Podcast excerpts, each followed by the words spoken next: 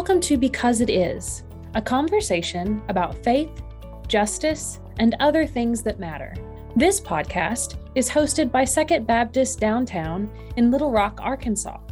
Second Baptist is a vibrant, historic downtown congregation whose faith compels us to seek justice, care for the oppressed, and pattern our lives after the way of Jesus. We are a unique Baptist church that prioritizes diversity and inclusion for all. In this episode, we talk with Arkansas Senator Joyce Elliott and Pulaski County Circuit and County Clerk Terry Hollingsworth about voting rights in our country and state. We discuss the history of the right to vote, election integrity, and voting accessibility. We hope this is an informative podcast that inspires you to advocate for election justice. Hi, everybody. Welcome to Because It Is. We're thrilled that you're with us and have joined us on this episode. I am uh, excited to speak about a topic that I have cared about for a long time and only increasingly so in the last few weeks and months. And I'm even more excited for my uh, partners in this con- in this conversation today, uh, Senator Joyce Elliott and Pulaski County Clerk Terry Hollingsworth. Uh, both have been friends to me personally and also to Second Baptist in numerous ways through the years.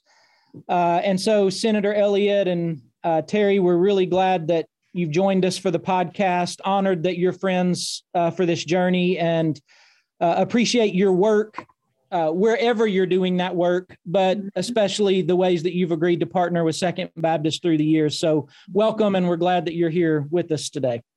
Thank you. Honored to be here. Yeah, same here, Preston. And I just want to give Second Baptist kudos for understanding the work does not stop at the church door on the way out. I love the way you keep extending it out into the real world and ministering there as well as inside those walls. I'll second that motion. Well, well, thanks. That means a lot. And we we do strive to be a people who practice the gospel everywhere we go and that includes the public arena. And that's why we uh, need your wisdom today. Uh, so we're talking about uh, voting, uh, which sounds so very simple at one level, and yet there are layers and complexity to this. And uh, we want you to just be our guide today as we think about uh, voting rights and um, I might even call it election justice. I don't know if that's a phrase or not, but I think it should be if it isn't uh, just election, uh, what that looks like. So, so let's start at a kindergarten level today. Uh, what does a vote mean in a democracy? Uh, I'll start. Voting to me is uh, it's your voice. It's your voice in the elections, whether it's uh, an election about an issue or whether it's elections of the of the leaders in your community or our national leaders. It's your voice, and it's the ultimately the way that uh, we vote, uh, the way that we record, um, you know, elections in this country. That's that's how we do it by voting to make sure that it's free and fair to have your voice. Yeah, mm. and and I would certainly agree with that, Preston, uh, uh, from Terry, um, and add to it. I, I, what it means too is uh, it is the way you register your power. Mm. It is the one thing I think more than anything else. All of us get, all of us will get one vote, and all of us has, uh, every person has the power of that vote. And I like for people to think about if nothing else is fair and equal, this is one thing that counts the same for every single one of us. And so uh, it's important for you to exercise your power and mm. that vote is indeed your power. Yeah. Such such great words. You know i often think uh, many americans get in their car they drive to a poll that for some is close to their house. We'll talk about that more in a little bit i'm sure. Uh, and they cast their vote and it's done. And it mm-hmm. seems so very easy. And yet that word those words voice and power mm-hmm. i don't think we would be arguing about this today if if votes did not have power and if they didn't contribute to the agency of people in this country. And I think sometimes we we probably underestimate the power of a vote mm-hmm. uh, and why there seems to be so much opposition to that today. Mm-hmm. Um, so, given that fact, given that votes have power, any honest reading of American history would tell us that there have been times where votes were suppressed in this country. Mm-hmm. Uh, can you tell us uh, not just when, but how votes have been suppressed in the past? Mm-hmm. So I, I will I will venture to say that um, voting started out suppressing others' votes. Mm. Uh, the way it began, because in 1789, I think that's the year where the, it was in the Constitution, and basically only white males who owned property mm-hmm. could uh, vote. So, right. I mean, so it suppressed everybody else who was on this land to be able to vote. Right. That, I mean, that was the beginning of it. Yeah. Yeah. And if and if you don't get the I the, get the big picture about power, if if that vote were not so powerful, those white men who had the ability to suppress the vote would not have suppressed it. So they literally put into the Constitution this is who can vote because that's where they had their power to begin this country's government and maintain that power where they wanted to be maintained. And so, necessary to that was uh, suppressing the vote. and they seem to have done it without, um, in my best reading of history, um, out of a sense that this was the right thing to do. mm-hmm. And so when you start out with something that might look so awful to us today, they were absolutely sure they were they were right about what they were doing and not at all concerned. And so when somebody started saying something about the vote being suppressed, they're looking at you, well, don't you know this is the way things work? And that's where we get the power of institutions. Mm. Uh, this, this thing we call an institution of voting, um, was built on the notion that we're doing the right thing for the country. And that has maintained itself in a lot of people's mind up through today. Mm, um, yes. And that makes it really hard to convince people that it's not the right thing to do because they've never thought about our country is founded mm. on voter suppression. Yeah. Even in even in the very birth that that gave voice to certain people muted the voice of others, right? Yes. And, and that's such a. Uh, how else do we begin this conversation, right? Without talking about the very thing that enabled the voice of some mm-hmm. constrain the voices of others. I mean, it was really interesting to even be looking at the history to see that, I mean, they deemed folks were not citizens. I mean, who they said might have been citizens before, just to make sure that they didn't have the power to vote. So it's just really really really interesting and then when you when you think about that well maybe they kind of got a clue and said this is not all right um, when black men were allowed to vote well people need to understand historically that was a compromise it was not so much about uh, black men getting the right to, to vote but it was all about making sure they don't have the complete uh, right to vote. You know, you're going to count as three fifths of a person. Um, and the Southerners wanted something there just so the North wouldn't have all the power. And so, who do we have to use here? Well, we have these former slaves, these Black men, not women yet. Notice we're still holding that power. Um, we'd rather have uh, somebody with three that counts as three fifths to have a vote rather than just saying everybody gets to vote. And so it just continued itself right uh, through our documents. And, and um, that's why today when people talk about, you know, women not having, you know, equal rights, it, there's a long history there. And so much of it had to do with how people twisted the vote and who was going to have it and who was going to have the power. Right. So let's keep tracing that thread. We okay. we just celebrated um, Martin Luther King Jr. Day, and much of the civil rights movement was a movement born of, uh, of around the issue of voting and and how uh, how the votes were suppressed in a variety of ways. Could you speak to that a little bit as to how uh, in the 1950s and 60s, uh, mm-hmm. specifically the vote of Black people in the South was suppressed? Mm-hmm. Well, I wasn't there, but um... and and I did not accuse you of being there. Let, let's go on the record. I did not accuse you of being there. but from what we read in history, of course, there were Jim, Jim Crow laws in terms of uh, people having to uh, count different things to be able to go in there and vote, or maybe even do an essay. I mean, you know, things like that, and poll taxes. So yes, uh, those things happened to, and then probably they, I'm sure they had dogs and everything else to really try to scare folks from actually going to vote. Mm-hmm. Mm-hmm, mm-hmm. And that's when we, the, the, mention of dogs or to mention things that seemed so um, so normal. Like there's there's some dogs around the poll. Everybody loves dogs. What are dogs doing? But you know uh, that that can be a way of saying stay in your place. Don't even come near these polls, you know, or, or something bad might happen to you. But some of them really sinister things they did. You know, they, they put here here's a jar of jelly beans. Tell us how many jelly beans are in this jar without counting the jelly beans. Who's going to be able to do that? Here's a test. Name, for example, in Arkansas, name all 75 counties. And then if somebody can name them, they, well, name them in order. You know, that, that they would just keep going with these kind of things. And I was there, Terry, for some of this as a little kid because I'm so much older than you are. But I remember I, I was always really curious as a kid about what older people were talking about. And my mom said it was just nosy, and she's probably right. But the reason I remember poll taxes, I had no idea what a poll tax was, but I would hear older people whispering about poll taxes with this great fear in their voices. And I knew it had to do with voting.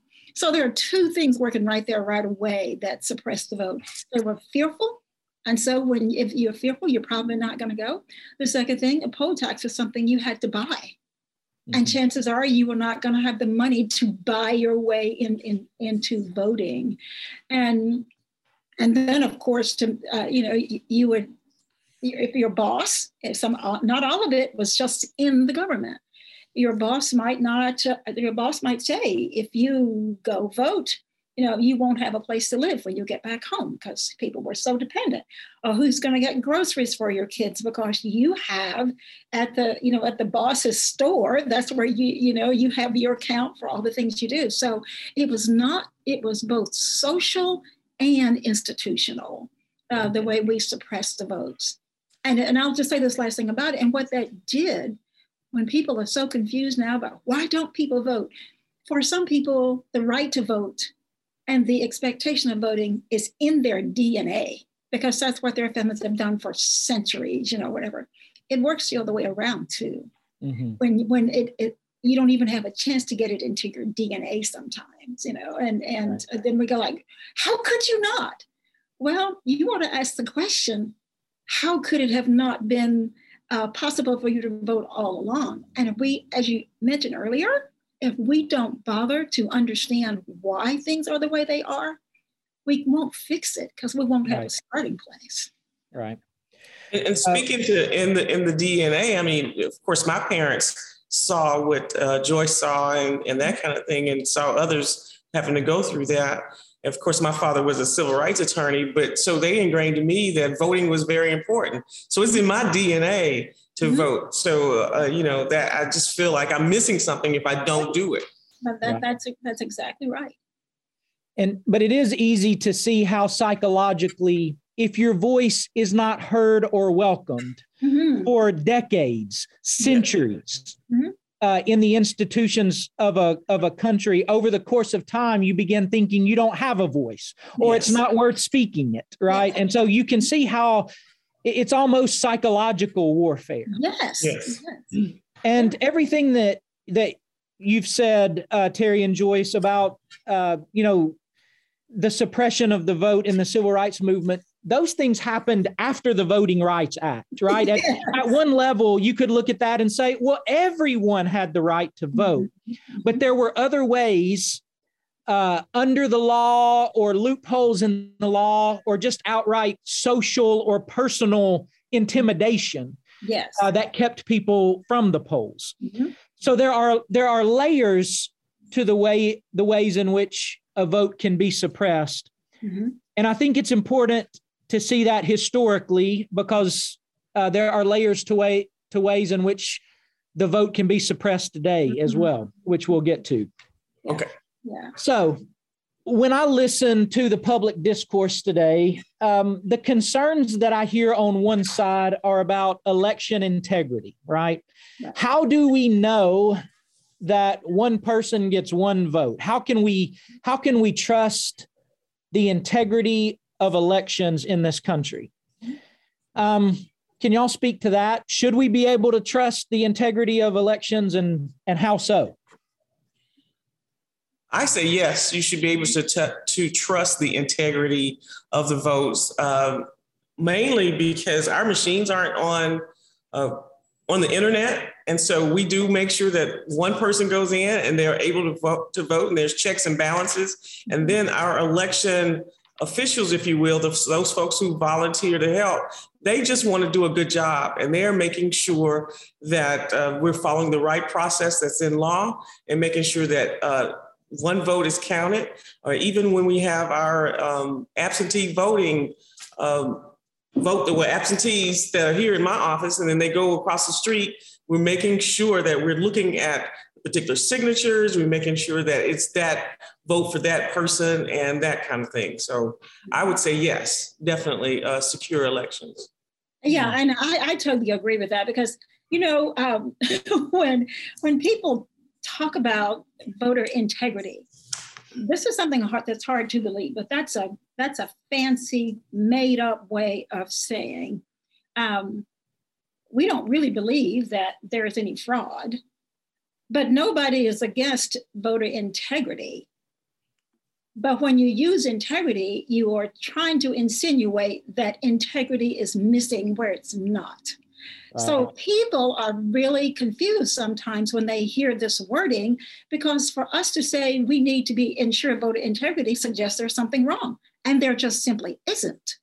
Um. There is uh, voting is one of the one of the best ways I can think of, where you would have to have so much more knowledge than almost anybody has who's dealing with the system to be able to engage in fraud. Because when I, you know, when people get when people get um, trained, for example, just to sit there and help us get through that process during the day, who in the world thinks those people have the skills to somehow engage in some fraud with everybody looking, with everybody checking, and that that same kind of process happens all the way through. And uh, I don't, I, I just will not even pretend that anybody in the Arkansas legislature who has ever brought up a bill to do something about voter fraud and suggest we have we don't have the integrity, that person has never, or those persons have never been able to demonstrate there's fraud in our elections. It is something made up to suppress the vote. Yes. It did not go away. It's still in the DNA to suppress the votes and maintain the power. So yes. we make up stuff. it, and, and another way that I mean, in terms of you talking about that institution and it's, it's made to suppress the votes. I mean, we still have an antiquated voting system in this country. Mm-hmm. Uh, you know, you it's not easy easily uh, done on your phone, you know, those kinds of things, because they're always talking about there's some kind of voter fraud or something like that, and there's no voter integrity. So, but that's not true. Now, should we be concerned with uh, our democracy? Yes. I think we should always be concerned about threats to our democracy. And that to me also goes to the election integrity or voting integrity. Yeah. And uh, I guess there are there are different levels where you can talk about the integrity of the vote. One is leading up to the polls, and one is what happens uh, after the polls.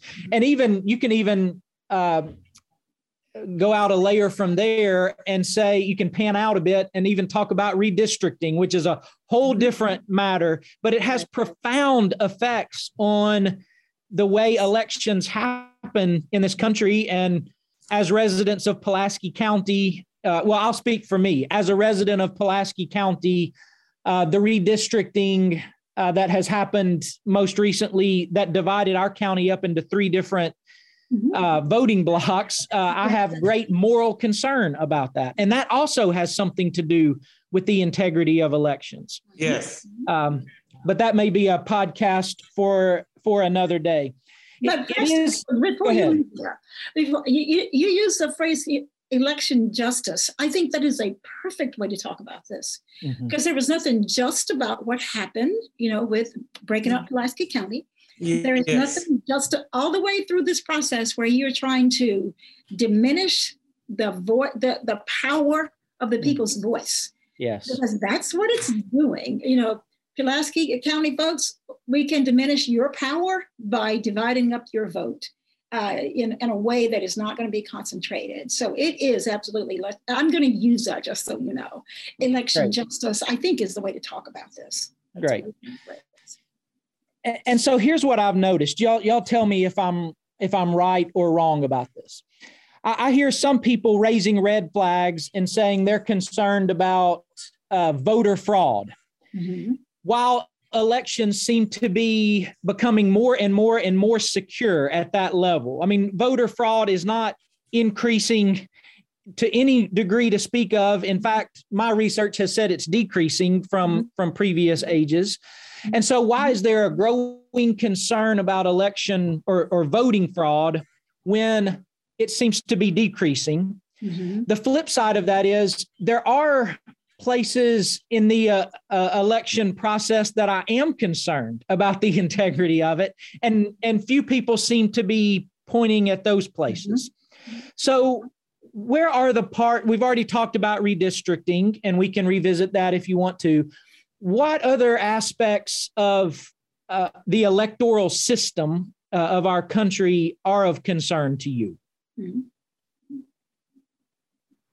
Well, the, the parts, the parts, some of the parts of that that concern me is one, you know, we, we, we don't make it easy and we should. And then as a legislator, you know, I sat and watched and did everything I could to stop some of the bills that we were passing that really changed uh, some of the ways that we have maintained voter integrity and maintained um, the ability to be able to say that Terry could say to anybody who asked her, no, there is no voter, there is no voter fraud. But when we started changing laws to, to make it uh, difficult for somebody to be able to vote easily, such as your lines are longer because you have fewer places you can vote or we're going to cut back a day so the time that you can vote is now uh, is, is, is rather than doing something like a holiday to make it something that's really easy now you have less time that you can vote. And people might say oh a day? Oh yeah that's a big deal because not everybody just has the kind of time to just go vote the way we should have for all kind of reasons. And now we're going to what we used to resolve at the at the county level which is where voting is taking place and now we give the ability to the legislature to have something to say about it. These are very, very concerning things because when you vote at that county level, it has just never been a problem with our make it uh, re- resolving everything right there. The minute you start, including somebody like the legislature, we've never been a part of that process. We don't know how it works, or we have some idea about the way we want it to work and there's where you have you have some reason to be concerned because i registered my voice my power right where i should. And then somebody else comes up with something else like oh no let, we're going to take a look at it and it's going to come out a different way a different way. That is this that is the most bothersome thing to me that mm-hmm. we've given away the power of people at the county level to maintain the integrity that we have that's opposite from what people we're you know we, we're giving away that that power. Right. Just some folks and, don't know what they're doing. Yeah. right. And, and to uh, the, the senator's point when she's talking about that i mean so now we've seen counties even in arkansas where they have actually uh, you know, made vote centers and people have to drive 20, maybe 30 miles to actually go and vote. So, you know, if you are finished, if you actually have a farm or if you've got to be at that particular job all day, you won't have time to actually get to that particular polling site. Uh, mm-hmm. Some of the other ways that uh, we're seeing where there's some issues is that uh, with absentee voting, especially in this wake of COVID, if we've got persons who, who need to vote by absentee, like uh, the senator said, that you have to have your actual ballot in the Friday before the election when it used to be the Monday. So then that offers confusion into, you know, the mm-hmm. law that's going on. And uh, another thing that really concerns me as well is uh, for older persons, if there's somebody who's uh, 80, 90 years old, you know, uh, who registered to vote back when we didn't have computers. And let's say um, we may or may not have their voter registration application on file, but that's what we have to look to in terms of their signature from when they were eight or uh, 18 years old to ensure that their ballot is, you know, that they can vote in this absentee, uh, uh, you know, system. And that's not good because I know my signature, signature has changed since I was 18. What about those persons who might have had a stroke or, or broken their hand and they can't, you know, use the hand that they usually write with? I mean, there's so many different scenarios instead of you looking actually at the poll books that people would sign every year. So uh, to me, that, that's definitely a, a, problem and that's voter suppression. And, and it may be targeted toward one group or or a class of people or whatever, but it ends up hurting all people when you do That's things right. like that. Yeah. Right. And that is such a good point, Terry, because people tend to start thinking this is about one group of people, even if it's meant to be. The effect never remains with just one. I don't care what you're doing.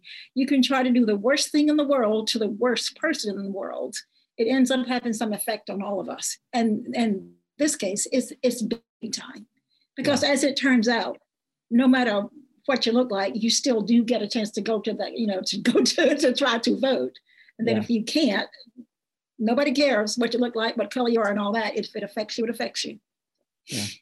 Uh, voter suppression seems to weaken the whole house of democracy, uh, mm-hmm. uh, not just one room, even if it's aimed at one room. That, that's right? exactly the whole, right. The whole house is weakened. So, yeah. this is where I really want to pull out a microscope today and, and help people, if you will. Uh, Terry, you just mentioned some ways that you see voter suppression working. And I, I hear a sentiment. Well, let me back up a little bit. A couple of weeks ago, when uh, voting rights was a national discussion, mm-hmm. um, I was reading an article and I went down to the comments where all human virtue and good ideas go to die. I know better than to read the comments, but I read the comments. And one person said, Why are we talking about voting rights who doesn't have the right to vote in this mm-hmm. country? Tell me, tell me someone who doesn't have the right to vote, which, as we've just said, would be akin to saying, you know, post 1965, everyone has the right to vote in this country. How is the vote being suppressed? And we've already named that. So when we talk about voting rights today and addressing issues that make voting difficult and suppressing people's votes, what are we talking about? Uh, Terry, you've already mentioned uh, drives and long lines. Let's let's park here for a second and talk about all the things that some folks might take for granted, but do suppress the vote in the end. Whoa. Some, I mean, well, voting is an essential, an essential right, and that, and it's how we make our democracy work. So, if there if there are people who cannot vote, let's say, even though I've come over here from Belgium and I've been here 20 years, I don't have the right to vote at this point in time because I'm not a naturalized citizen or I haven't taken a test to be a citizen. And so there are, you know, we're stopping borders, we're stopping people from coming over. We uh, have limited tests that can be taken for people to actually become uh, American citizens. So those persons who are here who may be paying taxes and that kind of thing, they don't have the right to vote or felon a felon doesn't have the right to vote, even though they might have served their whole sentence, uh, you know, paid all their restitution. They don't have the right to vote. Now, some states they may have, but certainly in Arkansas they don't. Mm-hmm. Yeah, and and one of the things when I when I talked earlier, Preston, about how we have put these things in our documents. Um, even if as, as as a felon you've served and you've done everything you were supposed to do for the longest time, I thought once that had you've done all that, I thought for the longest time, if you just served your time, then you could just register to vote before you leave prison because you've done what you're supposed to do. And what a lot of people don't realize is this thing about uh, probation. There are some people who have served all their time, and this is a common thing people have a probationary period that is so long they will die before they're eligible. There is something really wrong with that, but guess how we get away with it? Because we put it in our documents. It is in the Arkansas Constitution. Yes. And people don't realize that. And it really needs to be changed. But to change the Constitution is a really difficult thing to do. So if you think people like that should not, you know, be able to vote, um, and they have this have this long probationary period, but you have to have to satisfy a probationary period too. I know people who have probationary periods as long as 56 years there was a man at my church that had a situation like that. In order to, um, he would have died before he could have ever voted, and he got he ended up ended up getting a pardon. But please understand that is an outlier. So that's one way that we suppress that vote when you should be able to vote. And and I think one of the other things that that we do um, we, we don't start people thinking about this at an early age. I had a bill, for example, that would pre register 16 year olds because in two years they're going to be thinking about this, and we are not making it something as important, uh, for example, say, as when you're 16 year olds, it, it is not unusual for the military to show up at our schools to prepare our young people to start thinking about serving their country. Well, voting is part of the service to our country as well. And um, I think in our schools we don't, you know, we don't do a good job of making making sure it's something important. But but the other things that happen too, you, you might not think that it's a big deal, but just having the time to vote that really matters. I mean just in, ter- in terms of a day we could we could have voting available seven days a week. We could have voting available I mean, almost everybody in this state goes to walmart. Why don't we have voting available there? And people just go nuts when you mention making it easy. So i think one of the biggest things today that suppresses the vote is not making it easy. I lived in minnesota for one year and people kept telling me I could uh, register to vote on the day, uh, on voting day. I, I didn't, I've never heard of such a wild, crazy thing. And sure enough, I didn't believe it enough, that, but I'm just going to go register on, on uh, the day that we vote, on election day. I walked up there with every intention, had my speech ready for why they were not going to let me register and vote that day. And, and, and I felt like a fool because they just said, oh, here, sit right here and help you out. It was unbelievable. That is the only time I've ever been able to just show up and register and go ahead and vote. And that made sense. We tried to get a bill passed this time in the legislature that you could register online. Why not? Couldn't get it passed. That would that would really enable a lot of people uh, to be able to, you know, to, to, get registered. Whether they voted or not is their, is their problem. But we are not doing the things we need to do to make it easy. That is the seminal thing I think that we are yes. doing to suppress the vote, not making it easy. and we can vote and, and they can register online in all the states around us, but yes. not Arkansas. not Arkansas. Yeah. Yeah. Yeah, yeah that's yeah. something that that we need to address for sure. really yeah. do. Yeah. And, and, Joyce spoke about uh, making sure that we start teaching it to our our kids when they're younger. I mean, you know, of course, when I was growing up, we had civics. We did the Pledge of Allegiance and things like that. I'm not sure what you know what they're doing in the schools these days, but something like that, teaching about civics and uh, our civic duty to even uh, you know work for a governmental agency or run for office or you know something like that uh, would I think would help as they know that voting would be their civic duty as well. Mm-hmm, mm-hmm. Yeah. Yeah, that's a great word. I, I, think about, you know, the state of Arkansas as a predominantly rural state. Mm-hmm. And how so for me, someone who lives in Little Rock, my my polling place is just a couple of minute drive from my house. It's very convenient for me. Uh, I can sort of work it into my my weekly schedule. Mm-hmm. Um, but there are places in Arkansas where polling places are few and far between. Yes. And yeah. it is a substantive drive.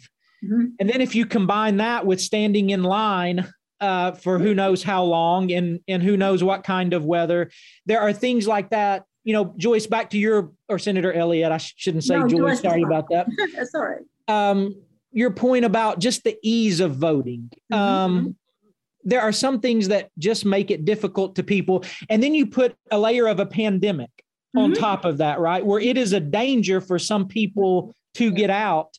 Uh, that's something that definitely needs our attention. And surely, when we're banking online, we're doing everything else online.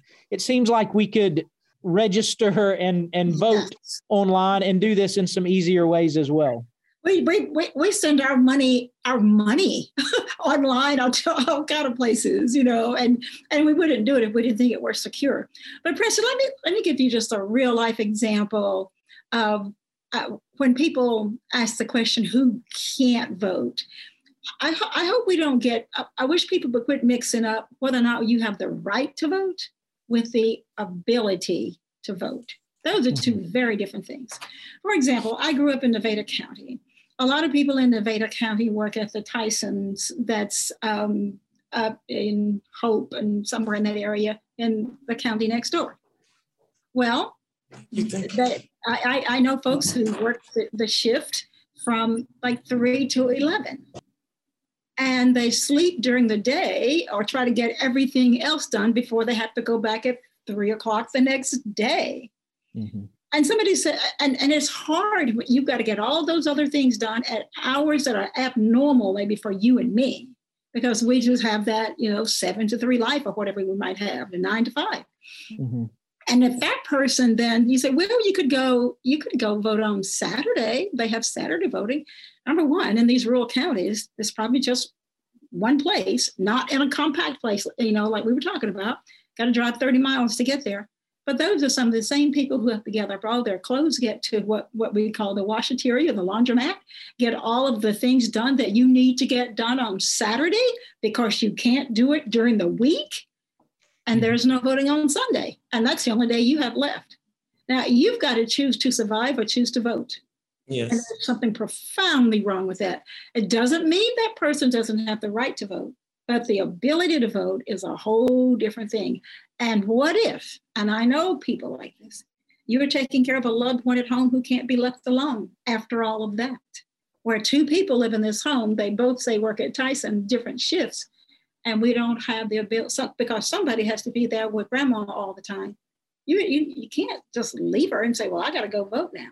These are mm-hmm. the kind of things that people face in real life. Right. Yes. I agree with that. And along with that particular scenario, uh, if that particular couple had, you know, uh, more than four people of voting age in that uh, household and they decided to do it by absentee voting, well, now because the legislature changed the law, if you are in possession with four or more of those absentee ballots. That could be considered voter fraud. So now you've got to worry about, okay, you know, you're doing something for your family. Now you got to be worried about whether somebody's going to rat on you. And, and as you're trying to get these ballots to the mailbox or even to the clerk's office, you know, so.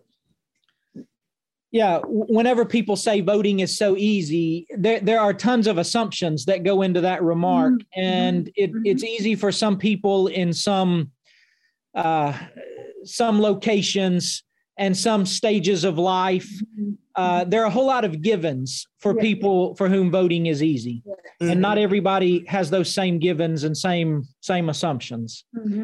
Mm-hmm. Uh, so let's talk about Arkansas specifically. Uh, I heard recently that in the last election cycle, Arkansas was last amongst the states in our country in, ver- in voter turnout. Mm-hmm. Um, again, that's a place for me where it's a red flag, right? Here's an issue. Let's talk about this issue. And nobody seems to be talking about it. Mm-hmm. So, why do you think that is the case in Arkansas? We might have already talked about some of that. And what might be done to remedy that in our state? Mm-hmm. So, I think that it's the case because even though we, there's there's so many people who won't get registered, they don't want to be registered, and then uh, in terms of the ones that are registered, not everybody goes to vote because apparently they don't feel the connection of why they need to, why it's important. And so that's what I hear a lot with the, um, especially with some of the younger set uh, folks. Uh, and when I say younger set, uh, I'm thinking, you know, between 30s and 40s. They're saying, why does it matter? They've already made their, you know, the decision anyway.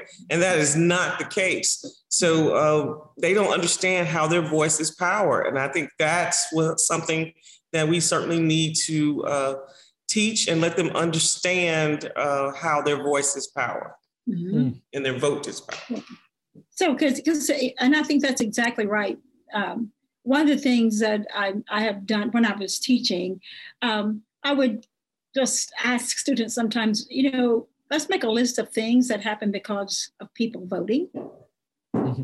Something simple like that. And that's the way I try to talk with people about it who say it doesn't count. I go, but let's name something. And then we start naming, we get into this almost a game of trying to outname each other.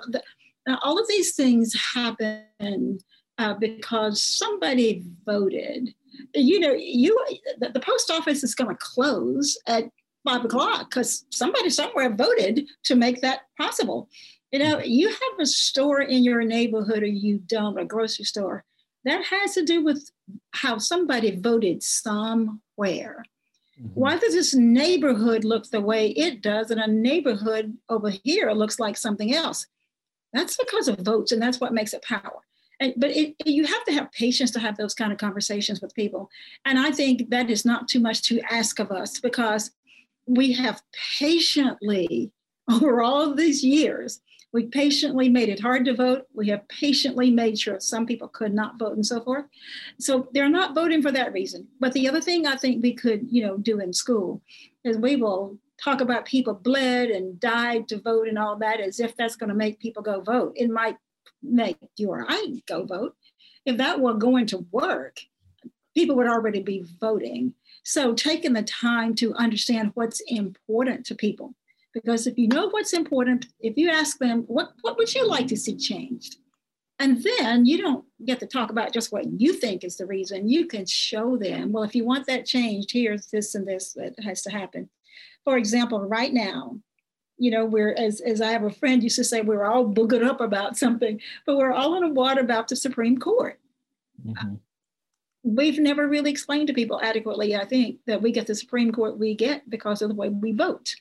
Right. These things are a part of a system that are connected. And I always say to people, if you think your if, if you think your vote doesn't matter, um, but folks are steadily trying to make sure you can't vote easily.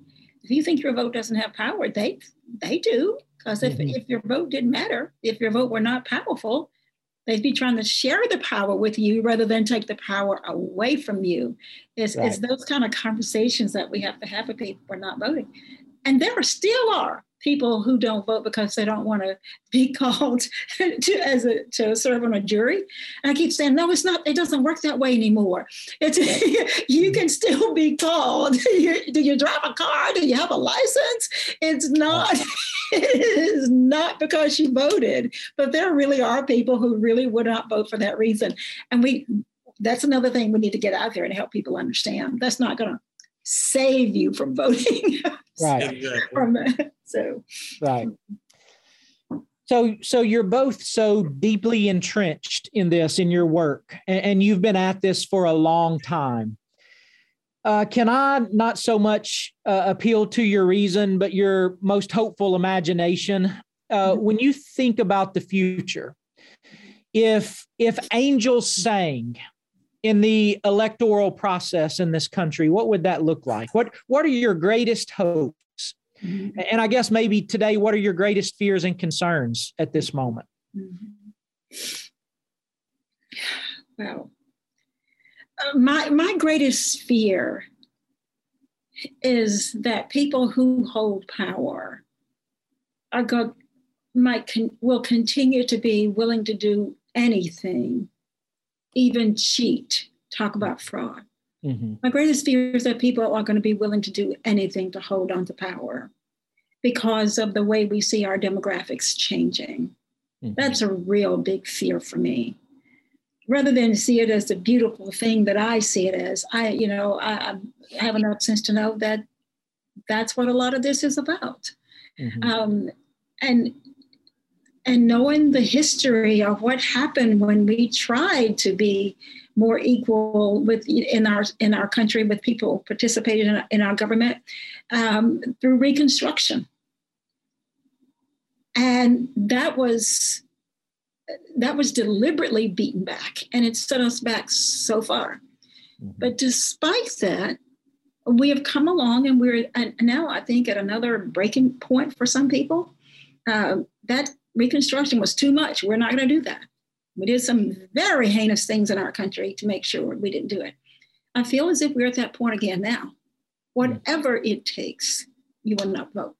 My greatest hope, though, I guess I have to say, starts with um, the Gen Zers, mm. because the Gen Zers seem to be so much more focused on justice. And Preston, that can include, you know, what the term you coined for me today, election justice. They care about that. Mm-hmm. And and I hate to dump everything on young people, but I think they're going to be a part of what saves us.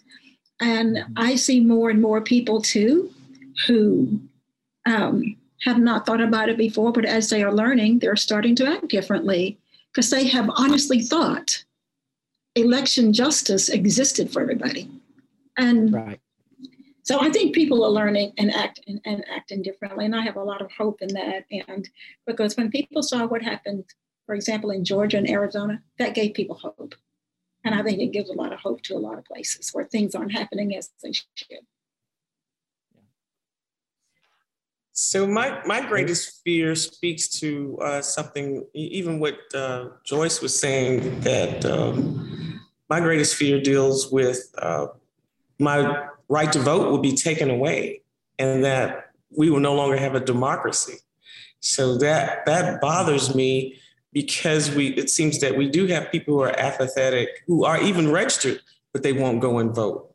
And so we when we need everybody's voice and their or their power as we go through every election, even something as small as a school board election. We really need people to actually come out and vote, mm-hmm. and so uh, that that's one of my greatest fears is losing our democracy, and then uh, my greatest hope is in the in the younger generation.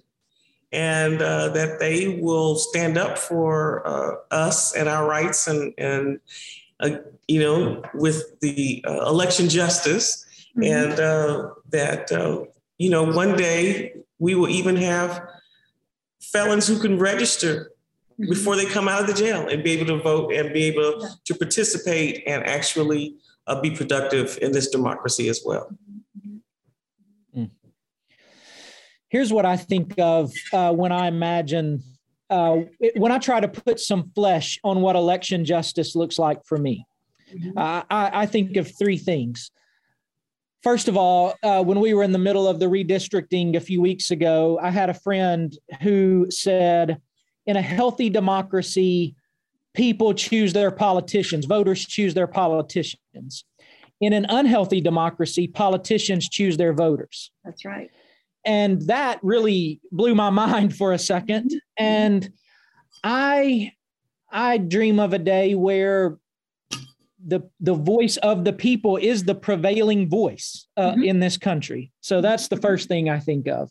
I, I think about a country where we want everyone to vote. Mm-hmm. It just seems so wrong-headed to me, and and better yet, wrong-hearted when the when the desire is for some people not to vote. Mm-hmm. Uh, I don't see what makes that good or right at any level. And so I want, even people who disagree with me personally and my personal views, I want everyone to vote. Uh, that me seems too. to be a healthy democracy to me. Uh, and finally, equitable access to voting. Um, if you have, if everyone has the same right to vote, but in one part of a city you have uh, 12 polling places open, and in another part of the city, you have 2 mm-hmm. um, the same right to vote, but not equitable access or ease, uh, as both of you have talked about today. Mm-hmm. That can hardly be called equality uh, uh mm-hmm. in my mind or justice yeah. in my mind. Yeah. So, yeah. those are the things that I imagine when I think towards the future. Do y'all have any thoughts about that? Oh, I think that that I, I think those are excellent things because um, I, I love, even when it's not about a vote, hearing contrarian views. I mean, there's just something in me that was like, oh, this person has something to contribute, and almost always I learn something. I, I think that's, and and that can't help but make our country better. Right. Because we don't need all the same thing. You know, I, when people say things, for example, and I heard this a lot growing up who's going to be the next Dr. King? There's not going to be another next Dr. King. Mm-hmm. The reason you're different from Dr. King is because you are different with something else that you can offer. And I think that it, that speaks to the strength of our differentness rather than, you know, teaching it, acting as if it's something that is bad. Uh, and I'll just skip the second one for now. Just what I think about that equitable uh, access. Um, when the second time, right after you said that, you used the word ease. I think that's really important to have those double E's because um, it can be equitable and everybody can, can just go to you know one place it, it can it, it can be equitable but it doesn't it's not easy because there are ways to be equitable by going down rather than you know going up. But and i understand you know what you're saying but but the ease i think is so important to add with that word equitable you know it, um, it is is this just the whole notion that gosh, this is so important. How do we tell people something is so important and not make it easy for them to do it? And that just stuns me because, uh, you know, but I think those are three really, really good things. And I, I would, I, I would say, in case we're about to wrap up here, that one of the things that will get us there is if we will, you know, my my dream as well is that we will learn from history because one one of the reasons we don't change things is people don't know how we got here. Right. Um, um, but apartheid didn't just happen in South Africa. Mm-hmm. We are not just where we are because um, we didn't have Jim Crow. Jim Crow was real, and, you know, and mm-hmm. beating back the Reconstruction was real. I, sometimes I just dream about what could we be like had we kept moving forward with Reconstruction. Right. A lot of people have no idea even what are you talking about Reconstruction mm-hmm. because we really haven't taught it, you know. And right now, there's all there are all kind of problems teaching it. I'll stop there and let Tara have her, her go at, at, at, your very excellent thoughts, Preston. yes, I think they were very excellent thoughts, and um, it, it, you know, to speak to that in terms of having equitable access to voting and everyone voting. Man, I wish we could really have those things, but I think we also have to be careful when we are talking about equitable access just as joyce was saying it's got to be easy it's got to be it's got to be for everybody uh, to be able to get to it because I mean, right now, voting centers seems to be the big craze in Arkansas right now. But voting, as much as I might like voting centers, they can still be a barrier to voting because that means that they are shutting down polling places and putting this vote center you know 20 30 40 miles away. So we have to be careful in how it's used and um, making sure that uh, the access is easy as well as equitable. So mm-hmm. yes um, I, one day we're gonna we're gonna have it. We're gonna have it where everybody can vote. Maybe even these i, I saw something on msnbc the other day where the uh, the gen zers were saying that they wanted uh, voting at 16 years old Oh yeah, yeah, yeah. It's like wow. Some countries, I've forgotten where it is that they're doing that actually. I think even, uh, but I want to say I, I, forgot something that I think is really important. We were talking about making it easy, and I and I promised myself I'm going to stop forgetting this. Is what we don't do for people with uh, disabilities to make it easy for them to vote. That's you know, I just learned more and more how how much I've taken for granted that I need to be more aware of that we are not doing to make it easier for folks who who do have those disabilities. And in some cases, this is not a disability. We, we need to do a better job, especially from the state level, for different languages. When somebody was trying to get some information recently from uh, the Secretary of State, they couldn't get it in Spanish as as with as many Spanish speaking people we have in our state. This is like we're going to defy our beauty no matter what. And I'm determined to keep stirring that recipe and get us all in there because that's what it's going to take for us to get all the tastes and all the feels. So I'm, I'm glad you mentioned that, Joyce, because as the as the county clerk, when voting was happening in 2020, I kept saying we need to get something from the Secretary of State's office so that you know some Spanish speaking people will be able to fit, you know fill out the form, be, be able to do the uh, you know the absentee uh, application or the actual app, the apps. Ooh, I can't talk. The actual uh, ballot. The ballot is what I was trying to say uh, in terms of absentee, and they were pretty much like, "No, we're not doing that." And if I had done it myself, mm-hmm. Then you know I was already. they already thought I was crazy for having those lines where people could actually come and drop off their their ballot. You know, but so yeah, you know, there was only so much I could do, but I really wish we could have done more.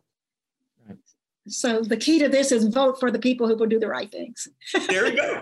yeah. yeah.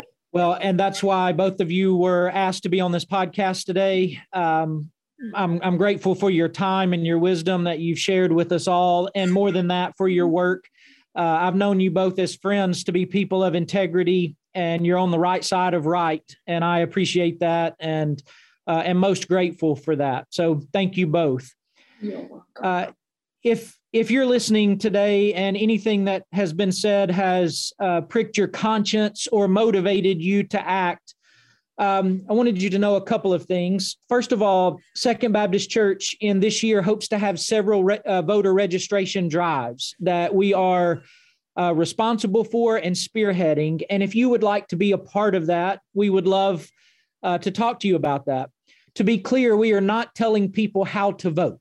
Mm-hmm. We just believe that access to the vote is not of political concern. In a democracy, that is of moral concern. Mm-hmm. Mm-hmm. And so we want to be a part of that work, and that is on the horizon for us in this year. And we want to be people of justice. Uh, we are called, our faith compels us to be people of justice.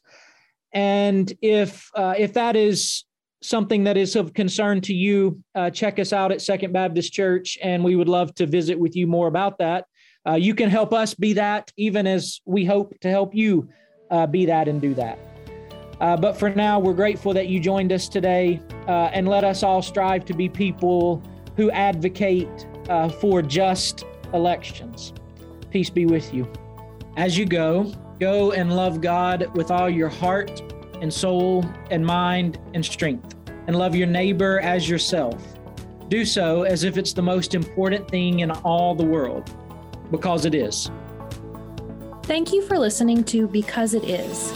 These are just some of the things that matter to us at Second Baptist Church downtown. If you enjoyed this conversation, please visit us online at 2bclr.com. That's the number 2, bclr.com and like us on Facebook. This podcast was produced by Brittany Stillwell and edited by Randy Schoenig with Fresh Air Media.